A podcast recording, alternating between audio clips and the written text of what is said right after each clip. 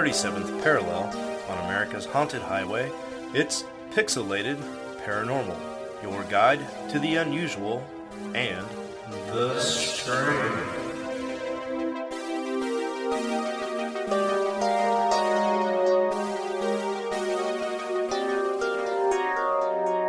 What's up, everybody? Welcome back to Pixelated Paranormal, episode 199. That is so weird to say. Episode 199. Big numbers, dog. Yeah, jeez. These ain't no rookie numbers. Semi-pro. right? I know, man. I know. We got the big leagues coming up to Hundo next week. Now, on tonight's episode, it's a little different. It's weird not saying this, but uh, Preston is not on this episode. It is Big Stephen and I holding down the fort. Indeed. So we can push away all of Preston's empty vape carts, and you can have a seat up front with Daddy. Hell yeah. Brought that wacky tobacco. That rhymed. Check this out. Uh-oh. Preston was too good with his Mason friends to join us tonight, so. no, I'm Yeah. just joking. He's doing it. He's doing his work with his with his group of peeps, and uh, we miss his him. brothers. Yeah. And without Yeah. them, like we lose probably like three fourths of our fan base. I was gonna say, yeah, don't offend like the majority of our listenership. oh man, dude. Speaking of Masons, um, I didn't plan on bringing this up, but my cousin Amy does a lot of like collecting and repairing and fixing of like old, you know, antique clothing and stuff like that. And she came across like a Mason apron Hmm. this thing is so cool. I, I don't know if I talked about it on the show or not with Preston, but like it's from back from 1908 and it was a Mason apron that Amy thought was actually like part of a wedding uh, suit that you know a man would wear to a wedding. Mhm. And it turns out it's a 1908 Mason's apron. That's crazy. And so Preston, yeah, Preston was given like the history behind it because Amy wasn't really sure exactly what it was. And it turns out um, it's basically, hang on a second. He asked, you know, how she got the apron. She bought it uh, in like a lot, like on a sale of like a like an old dress and stuff. And she thought it was like a set, like a wedding set, where like this Mhm. is the the man's suit and this is the woman's dress. But uh, he, Preston said, long story. Long story short, it's an apprentice apron. There's three dates on the apron um, that have to do with different, you know, peaks in a Mason's life. He wouldn't tell me. He, the bastard wouldn't tell me most of the shit I I, was wanted gonna. I was gonna, I was gonna say there's probably some kind of Secrets. secrets. And actually, when Amy got into the hem, the seam of the hem of the dress, she actually found a secret piece of paper. That was a secret map to the secrets, but it just disintegrated because it was so old. So lost, Wouldn't that be rad? Yeah, almost had a modern day Goonies. yeah, but essentially, what we could figure out was it was an apron from a mason who hopefully would have been buried with the apron. But um, you know, apparently that kind of stuff could sometimes get miscommunicated or lost. or dug up. so I, it ended up just going down to like you know like a Goodwill or you know an estate sale or wherever Amy found it. And uh, anyway, yeah, pretty cool, pretty pretty rad. Well, I didn't have any news prepared for tonight, but you saved the day, and apparently you had a fair bit. So let's not waste any time. Let's jump into it. Let's go. So these are like just three random, random, random things. So, as we all know, we all love our technology. It's a great thing, it's a terrible thing. Sometimes it's in the middle. But one thing a lot of people love is cats. I love my cat. True. You love your cat. Mhm. Shayla doesn't love your cat. but she, did does. bring him home, and I am quick to remind her Yeah. when he's being a bastard, Yeah. you brought him home. Yep.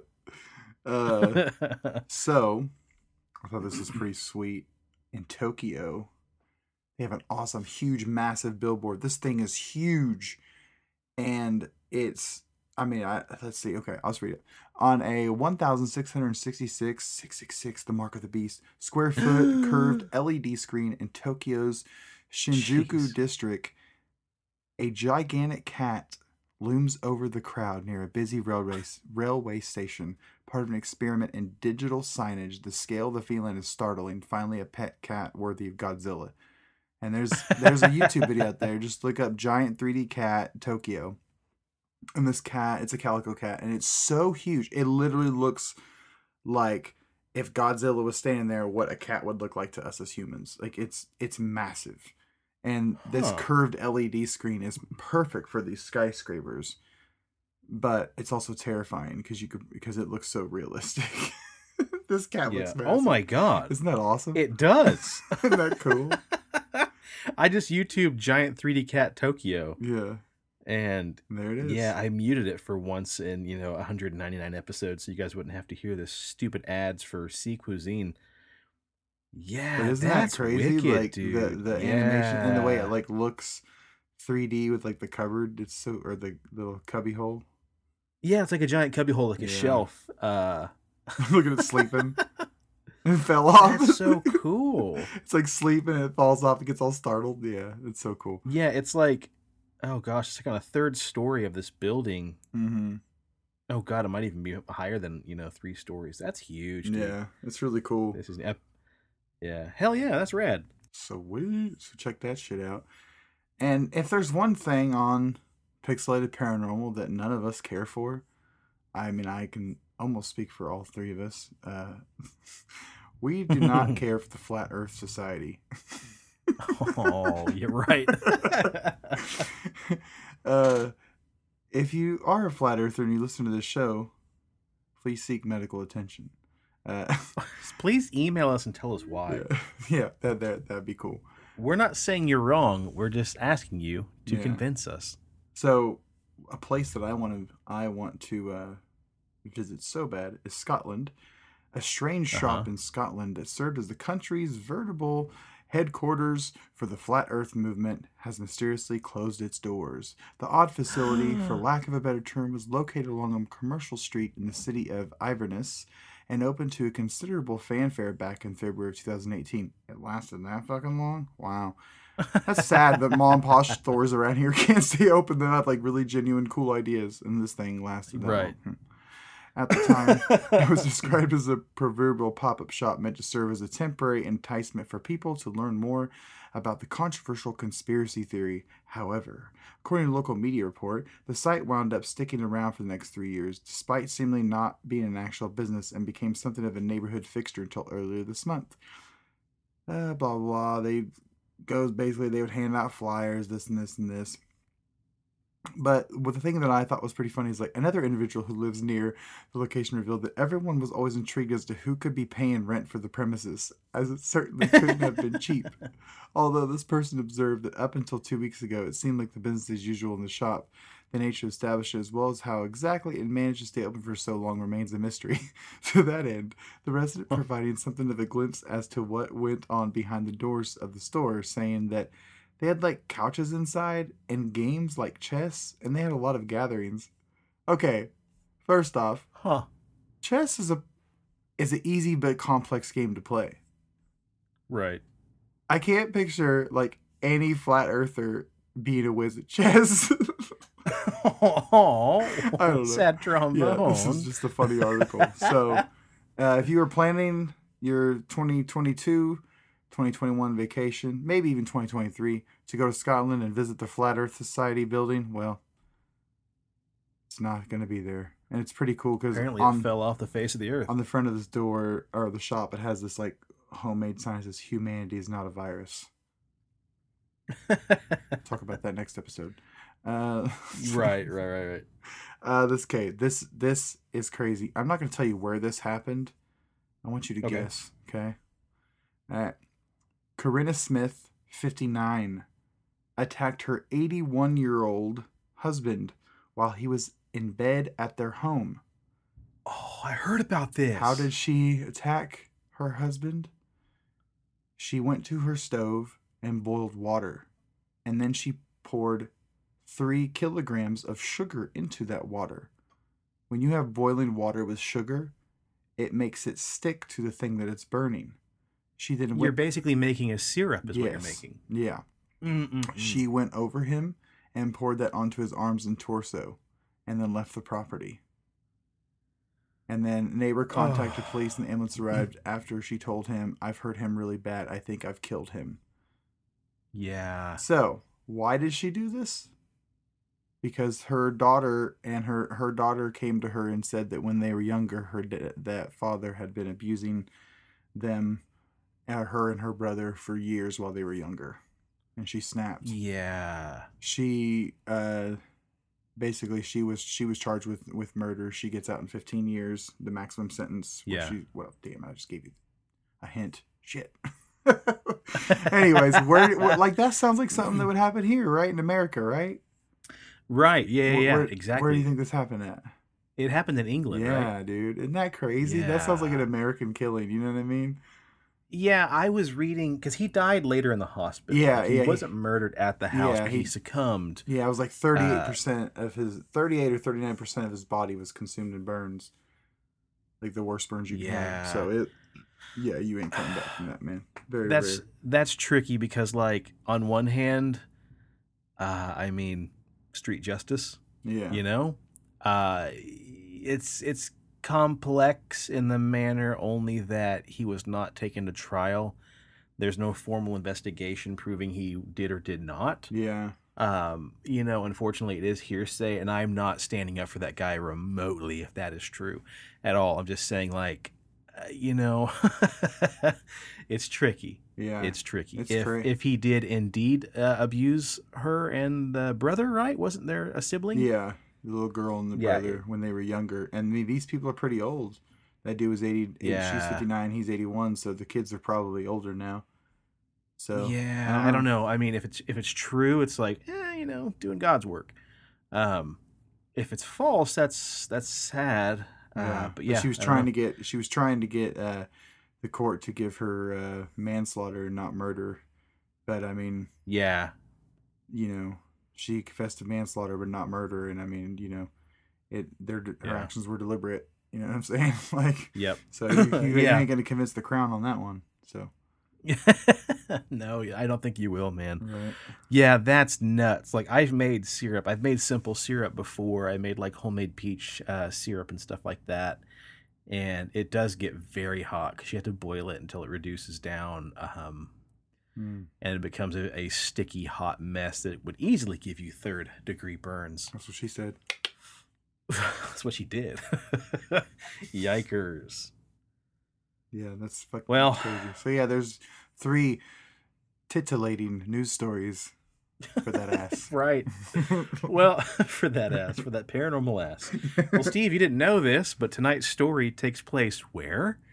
In England. I seen that when you sent the notes. I was like, yes, what a great Yeah, segue at the end dude. of the It- news. I know. I love it when a plan comes together. So yeah, we promised this summer we would do some more alien abduction stories. Uh, I've been sitting on this one for quite a while. oh, that Uh, it was another uh, story I was going to put, which would have been funny because it would tie into this. Did you know that two thirds, that now two thirds of the population believe in U- extraterrestrial life? Oh, it's nuts. It is incredibly nuts. Like, I've got one of my very best friends. Um, I won't say his name. I know he doesn't listen to the show. It's just not his cup of tea, but I've got a very close friend who is very much like Mr. Science. Every time I send him an article, it's like, dude, check this out. It's always like, oh, interesting, but, you know, it's, it's probably not aliens. It's probably not UFOs. It's probably blah, blah, blah Push up the glass. he he has completely done uh, a 180 not to the point where he's like it's aliens everything's aliens but like with the proof becoming so overwhelmingly positive that you know the Around government globe. the yeah the US government the US armed forces all of them are acknowledging this stuff in other countries Uh, too. the Pentagon's kind of throwing their hands up saying, ah, we don't really know what this is. Uh, it's interesting, and that is cool to see somebody who is very much like very forward thinking, very analytical, very, you know, a- he's an atheist at heart on many things, especially religion, but like, I'm not saying it's aliens until you can prove it to me. Like it's it's really fun. He's going on Reddit. He's going down Reddit rabbit holes. Um, actually, the female oh I forgot her name, uh, the female pilot just that just came forward talking about you know spotting the UFO and Mm. and coming public with you know what she saw. Um, he put a thing on Reddit and basically just said, you know, I just want to commend you on your bravery and blah blah blah.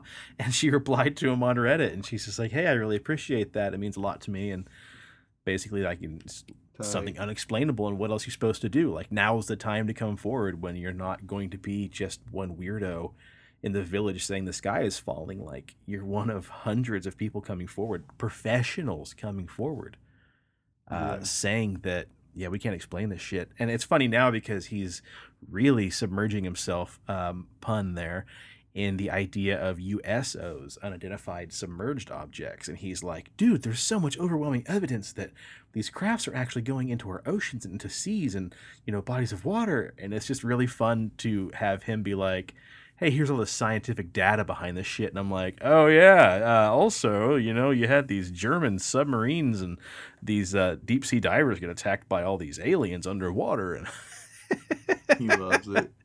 Uh, yeah, it's it's fun. Our two worlds are colliding, so it's Tight. really interesting. But yeah, but yeah, you know, with all this going on with this weird age of disclosure that we're um, currently in, the dawn of disclosure, uh, we wanted to do more alien and UFO and abduction stories, and I've been sitting on this one for a while, mainly because I wanted to do We need to uh, talk to somebody that's on. actually been abducted.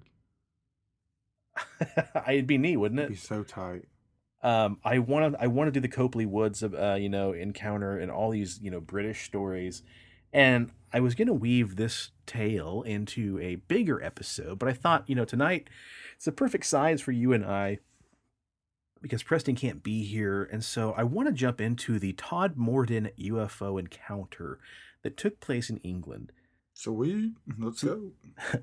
So, the tale of the Todmorden UFO encounter begins with a bizarre event that involves a man by the name of Zygmunt Adamski. Now, Mr. Adamski was born in the middle of August 1923 and spent much of his life in his native Poland. He married a woman who was a multiple sclerosis sufferer, uh, whose name was Lottie, back in 1957. And in 1950, I'm sorry, 1960, the couple relocated to Tingley, Tingley, maybe Tingley, a small town near Wakefield in Yorkshire, England. And over the course of the next 20 or so years, they established themselves as just another boring, average married couple. Um, they did the average kind of stuff you do in your neighborhood, said hi to the neighbors, took the trash out on time, and by all other accounts, were just a normal, average couple. They were friendly and unassuming, and by all accounts, got along with everybody. So that's what makes the disappearance of Zygmunt very peculiar. On June 6, 1980, at 3:30 p.m., Zygmunt Adamski took off on his way on a short walk to the local shops in order to buy some groceries. It was just another average day. Adamski set off, waved at his neighbor, the neighbor greeted him, and then he headed down the street. This would be the last time anybody saw Zygmunt alive. Now, for a man like Adamski to go missing without any notice for days was completely out of character. This man st- stuck to his schedule. And what's interesting here, too, is his goddaughter's wedding would take place the next day, making his disappearance even more peculiar. Ooh, weird. Yeah, yeah, exactly. Yeah, the whole family is excited about this wedding. He himself is involved. He can't wait for it, and uh, he just disappears. Five days after he vanishes, and 20 miles away in the town of Todmorden, Adamski's family and friends' worst fears were realized when his body would go on to be discovered at a coal yard. Trevor Parker, the son of the Tomlin coal yard, discovered Zygmunt Adamski's deceased body at 3:45 p.m. on June 11th, uh, approximately five days after he disappeared. Now, what's interesting here is the yard had been up and active. People were working in the area, and they'd been open for almost five hours before his body would be discovered on the property.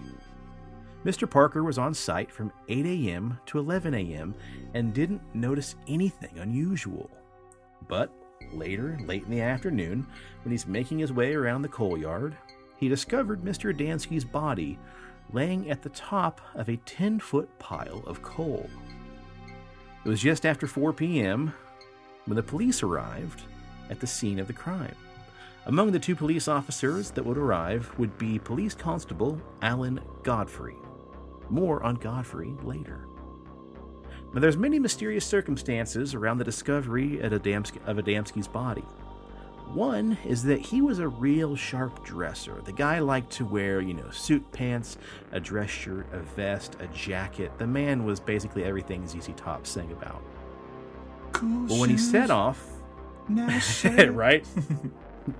Doesn't know what he's gonna do. So when he set off five days earlier, he was wearing just that his suit, his vest, his shirt, his shoes, his dress pants. I mean, he's dressed to the nines, like he dressed every single day. Well, when his body was discovered, he was still wearing the suit, but it was very, very disheveled. His jacket was on, but improperly fastened, like the buttons were all mismatched. While he was wearing a vest underneath the jacket, his dress shirt was never discovered, as well as his wallet and watch, which were both missing. The fly to his pants was unzipped, but the Mm. pants were oddly buttoned as well. And his shoes looked as if somebody else had hastily put them on his feet for him, because his feet were just haphazardly shoved in. One of them was actually hanging off of his foot, but the shoes were still tied. They said later that it looked like somebody else had dressed him, but the person who would have dressed him had no idea how clothing worked or how to dress somebody. And despite being missing for five days, he only had one day of beard growth on his face. His hair also had been messily cut shorter than it had been when he was last seen. His neck and shoulders were covered in bizarre burn marks and then coated with a strange ointment that scientists never could identify.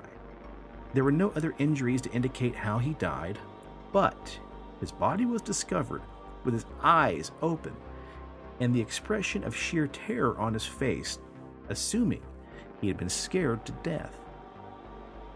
Now, nobody could explain where Adamski had been for five days, or how his body was found on top of this pile of coal, or what the ointment was covering his burns, or why, being missing for five days, he only had about a day of beard growth on his face.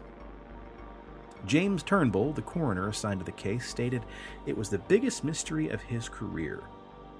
His best guess for the cause of death would be summed up to a generic heart attack. But if it was a straightforward heart attack case, then why was the corpse positioned as it was on top of a 10 foot pile of coal? He'd been gone for five days, but the strange burns on his body could only be ruled to be two days old. And the contents of his stomach would tell the coroner that he had been well fed and didn't remotely starve during the five days. The cause of the burn marks and also the gel like ointment found on his body would never be identified. And what's even more peculiar is no footprints would ever be found near or on the pile of coal, not even Adamski's own footprints. Just some weird web It looking things. right. it would appear to the police investigators that his body was just simply placed there out of thin air. Now, although this would be the unfortunate end for Zygmunt Adamski, this is just the beginning of the Todmorden UFO story. The policeman who had been called to the coal yard when Adamski's body was first found, Police Constable Alan Godfrey, would soon be in the middle of his own unexplained tale.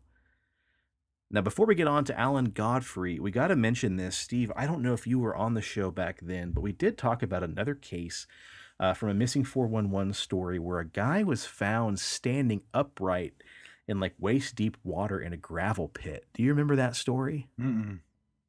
He was alive Um, or I'll kinda- No, he was dead. Um, as many of these missing 411 cases go, you know, it's uh, predominantly males most Yeah. of the time found near bodies of water. Um, but this story of uh, Adamski reminded me of this guy's story where his he had gone out drinking one night with his buddies and then disappeared. And when police found him, he had like 0.42 um, blood alcohol level, which I believe is, you know, not a good amount to have in your body. But yeah, the guy's name was Jeffrey. Not enough to bury yourself in some fucking gravel. Well, yeah, yeah, that's what was weird. Um, 0.42% is a lethal amount for almost anybody who's not just a straight alcoholic. Yeah. So the location of the body was described by many to be a gravel pit with water. Um, he was found to be about waist deep in water. Um, his feet were just slightly, you know, covered by gravel, but his body was found standing upright, like he had just been like shoop, like stuck straight down. Um, his eyes um, were basically uh, shriveled up, missing the you know vitreous goo that's inside your eyeball, and they found his body to be um, exsanguinated. Is that the word, Steve? Uh, basically, all the blood had been removed from his body. that's, that's me. I don't know. Drain. Well, I mean, call it. you you work in the biz. I say drain. We got. I'm sure there's a science bull- name. I say drain, man. Drain him. I believe it's exsanguinated. I probably butchered that word, but in the spirit of Preston not being here, why not mispronounce a few words? Yeah, no shit. Anywho, yeah, Adamski's uh, death reminded me a lot of these um, missing 411 cases. Very bizarre, where a body's found and the clothing is basically just kind of mismatched, put on there. Sometimes, uh, not in Adamski's case, but in many cases, even put on the body backwards, like someone just didn't understand how clothes work. Nice. Well, from now on, our story no longer involves Mr. Adamski. May he rest in peace. Instead, we're going to shift our focus now to Police Constable Alan Godfrey, one of the two officers assigned to the Adamski case. you related to Gilbert? Gilbert, maybe. Now, Alan Godfrey Oh had led a pretty normal. All I do is picture him playing the. oh, uh, remember in the Problem Child, dude? The movies were so dope. Those were good. Yeah. John Ritter, rest in Uh, peace. Was that John Ritter?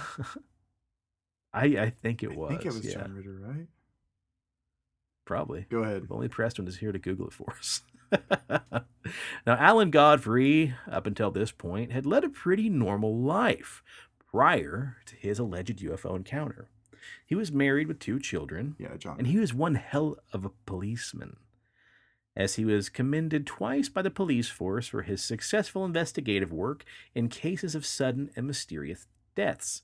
Hmm. That's the reason why he was summoned to take a look at the Adamski case, because it was very unusual and a very sudden death. So, before the events that would go on to be known as the Todmorden UFO encounter, the only real noteworthy thing that happened to Officer Godfrey was a scuffle that occurred involving three unruly men on the day of October 23rd, 1977. So, you know, three years before the whole Adamski thing. Hmm. On that night, Godfrey was attempting to take in three men into custody on the grounds that they were under investigation for brutally assaulting somebody the night before, on October 22nd.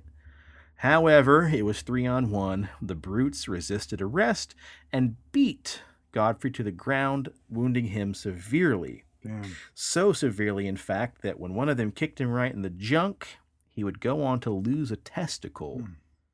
from the result of the impact. He was told by his doctor that he would no longer be able to lead a normal sex life or father any more children. Normal's boring. Now, now we fast forward to the unexplainable death of Adamski, and boom! Five months following that initial event that Alan Godfrey was assigned, Godfrey had his own otherworldly experience less than a mile from the coal yard.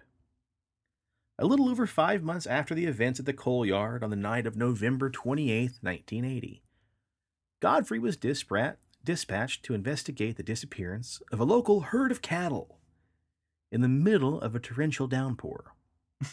Now, locals had reported the disappearance great of this police group of cattle. it reminds me of a hot fuzz. Yeah, yeah, You want me to find a goose? yeah. exactly. um, now, locals had reported the disappearance of this herd of cattle before. It seemed tonight, though, this herd had vanished without leaving any trace on the ground. It was not a one off incident, though, because they had been reported to be disappeared and reappeared a number of times. Now, 5 a.m. comes the next morning on November 29th with no sign of the marauding group of cattle, and Police Constable Godfrey headed into Todmorden to the town center for one last sweep before going back and clocking out. Now he passed a bus station, seeing several, you know, workers shuttling in, going off to work, and he saw no sign of trouble there. So he decides to go for one more look in the countryside for those bloody cows. Godfrey passes another Bobby, aka police officer, who was on foot patrol, pulled over, offered to give the man a lift, and his fellow Bobby declined the ride. If only I had a mobile phone on me at the time so I could record what I saw, it would have been a lot easier than 40 years of trying to explain it. I thought it was a bus at first, but I remembered I'd already passed the early morning service, and as I got near, it was very clearly looked nothing like a bus. It was completely blocking the main road, a huge metal object hanging in the air about five feet off of the ground. It was diamond shaped, about 20 feet wide and 14 foot high. I'm great with measurements. With what appeared to be dark paneling across the upper top third, my headlights were shining off the side, and if I had gone out of my car and thrown a brick at it, it would have gone bang. The whole bottom half was spinning in an anti clockwise direction, which was kicking up leaves and dirt beneath it. I just sat there in awe, staring at it. Next, my training in five years in the force kicked in. I put on my blue flashing lights, flipped on the hazards, and attempted to radio to the control room. You're like, that's when my training in five years on the force. I'm pretty sure anybody would do that. like, first off, I wouldn't throw a brick at it. Like, I would. I'd chuck bricks at it and shotgun. But like, he's like, my five years on the force Dude, I'm pretty sure a mm-hmm. rookie of two days would have done the exact same thing you did. well, I mean, yeah, but you've got that other case. Um, I forgot who it was, but that guy that went to check on the house, you know, that he's keeping an eye on, and those like weird, like horny toad looking aliens mm. were there, and like that goober kept tripping, falling down. He lost his flashlight. I think he dropped his gun. True. well, there's a picture there of him drawing the ship that he uh, reported seeing, and it almost looks like a uh, short uh, squished down hot air, hot air balloon. balloon yeah. The top was kind of domed. Yeah. Well, both Godfrey's personal and in car radio sets wouldn't establish contact, so he pulled out a sketch pad and a pencil, a common practice for officers who were used to responding in traffic collisions at the time. And he started to sketch what it was he saw.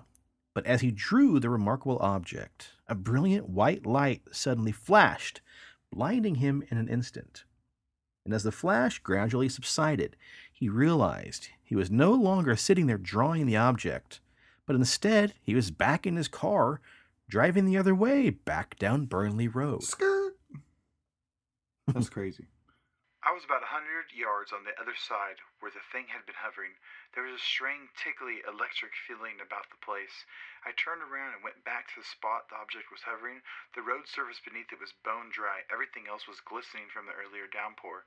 In the dry patch, leaves, twigs, and small branches lay in a swirled pattern. So yeah, that's that's kind of common in some of these cases too. You know, where a craft is sitting in some kind of rain or downpour. Crop circles, um, dog. Right. I was going to say in crop circles too. Yeah, the ground is just completely just dry underneath it. Upon returning to the station, Godfrey said. also noticed there was approximately 30 to 35 minutes of missing time, which he couldn't account for. While he claims his trip down Burnley Road should have only taken him about 15 minutes, he had been gone for approximately 45 to 50 minutes. So he reported what happened to his superiors. The next night, Godfrey's wife was awakened by a strange noise outside the house while the two of them were in bed together. Now, despite her best efforts, she was unable to wake Godfrey. The next morning, when they woke up, shit from dealing with the shit that happened to him, missing time, shit, right? saw this craft. He doesn't know what the hell, what's real, what's not. uh, the next morning, when they woke up, they had sex for the first time since he was beaten back in 1977 an act which resulted in the pregnancy of his wife, something doctors said wasn't possible. And the next day, he noticed other things that were peculiar that wasn't about Godfrey. him as well. that was that alien beating on that window. Skeet skir. the next day, he Come also noticed several check. things that were.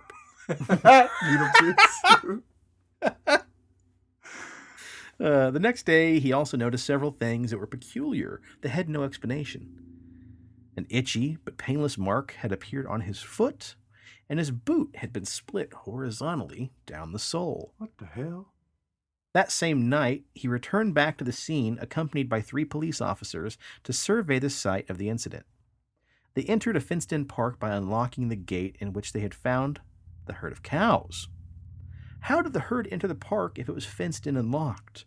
Furthermore, there were no trails on the ground. The mystery couldn't be solved. Was this associated with the UFO they had seen previously?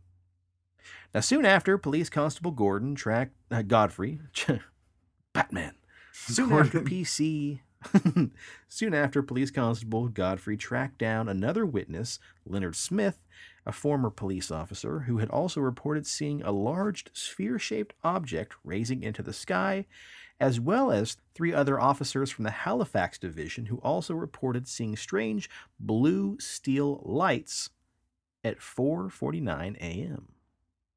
So with what the hell happened, Godfrey decided to go have a few sessions of hypnosis just in case something else may have happened that evening. Professor Robert Blair and Dr. Joseph Jaffe were both experts in the field and treated Godfrey on three separate occasions with their practices located in Manchester. He met Dr. Jaffe for two sessions, both of which were filmed.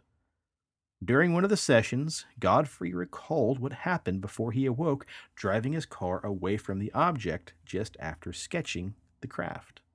Jesus, the light! The light! I'd been blinded. He claimed that the UFO had stopped his car engine, filled his radio with static, and then blinded him with an intensely bright beam which caused him to lose consciousness. His next supposed memory was being inside of a room that looked very much like that of a regular house. I was outside my car, and now there's like a man with a beard. A, yeah, a bearded man, a human man. He almost looks biblical. He's he's making me float. Oh God, I'm floating up to this craft, and now there's a bunch of tiny little creatures. They look funny. They're they're taking me to a room. There was a large black dog in the room, and a heavily bearded man assisted by several small, robotic like creatures with heads that were shaped like light bulbs. The bearded man, dressed in biblical clothes, communicated with Godfrey telepathically, revealing his name to be Yosef, and that Godfrey already knew him, and Yosef promised him again he would have a later encounter. The person had a pleasant appearance and was about six feet tall. He had a beard and wore a white gown. Godfrey was asked through telepathy to lie down on the examination table. Once on the bed, eight short beings, about three feet tall, with light bulb shaped heads and large black eyes, approached the examination table. Tight. It's like Willow. This motorcycle. I know. he says the strange bearded man commanded the robotic like gray creatures to operate on him and conduct various tests on Godfrey's body. Godfrey never got around to finding out how the abduction ended, though, as the hypnosis sessions were stopped after two because of how much stress he had experienced. An important detail he did remember, though, was having his left foot examined and being wired to some strange machines. Also, he was able to back up his testimony under hypnosis by the fact that on the night of the incident, and when returning to the police station, he noticed his boot was torn and he had a strange mark on his foot. Hmm. Godfrey was told that his condition had somehow been reversed during a doctor's visit, and the damage from the beating from 1977 was now reversed, and maintains the belief that the visitors that night that he encountered on November 28, 1980, served some kind of positive function in his life, possibly fixing the sterilization. No, the old switcheroo. now, Godfrey would go on to do many interviews with books and magazines. Uh, he would be interviewed on television. Um, it was really what they consider to be England's first major abduction case. He really just wanted to get on TV to talk about his nuts. I guess, man, it was his nut. Yeah. Um, so I, I don't know. I mean, there's there's like there's other people that have had children. I know a dude that has only has one testicle due to Mhm. a due to a kick in the groin when he was younger, and yeah. they told him that it'd be hard for him to have kids. Well, he's got a little kid, little boy. So Yeah. I mean, it's not impossible. You know what I'm saying? Yeah, So exactly. I mean, you only need one. Yeah. Uh, if here's a biology lesson, folks, you only need one good testicle to work, and if it's your left one, why, that's the important one. and like if it's your right one, then it's gonna be a little bit more difficult, but it is possible. And what's crazy is that like Godfrey's talking about being on this ship and them doing these experiments. I mean, they're they're working on your foot, bro. Like they didn't they didn't examine your nutsack, so you know anatomy's not that hard. Well, like I said though, he they was scheduled. foot. They fix your they fix your testicles. I don't know. Yeah, that's how it works, buddy. Yeah. It's all linked together. Um, no, but like I said, he was scheduled for three hypnosis sessions, but only did two because of the amount of trauma Oh, that's right. So he didn't get the and rest. stress he experienced. So he never finished out how the abduction went. Yeah. So But if they were that Yeah, successful, he wouldn't go. He wouldn't go back in. I, ju- I just need a taste. Right. I would. Hey, I would be like, at well, if I've already done this many, I might as well do one more. I need to know how it ends. Right. I know. I mean, hell. But what can you do? Right. But that is the story of the Todmorden abduction or Todmorden UFO encounter. Nice. Yes, sir. Cool. Well, we want to say, guys, thank you so much for all the stories you've sent in for our next Oh episode. We've already amassed quite a few. We got more coming. And if you want to send in your own personal paranormal story, something that happened to you as a kid, something that happened to your parents, a weird light you saw in the sky, something you thought was a bus and ended up being a UFO, please email us at pixelatedparanormal at gmail.com or you can actually send in your own recording on our voice mail.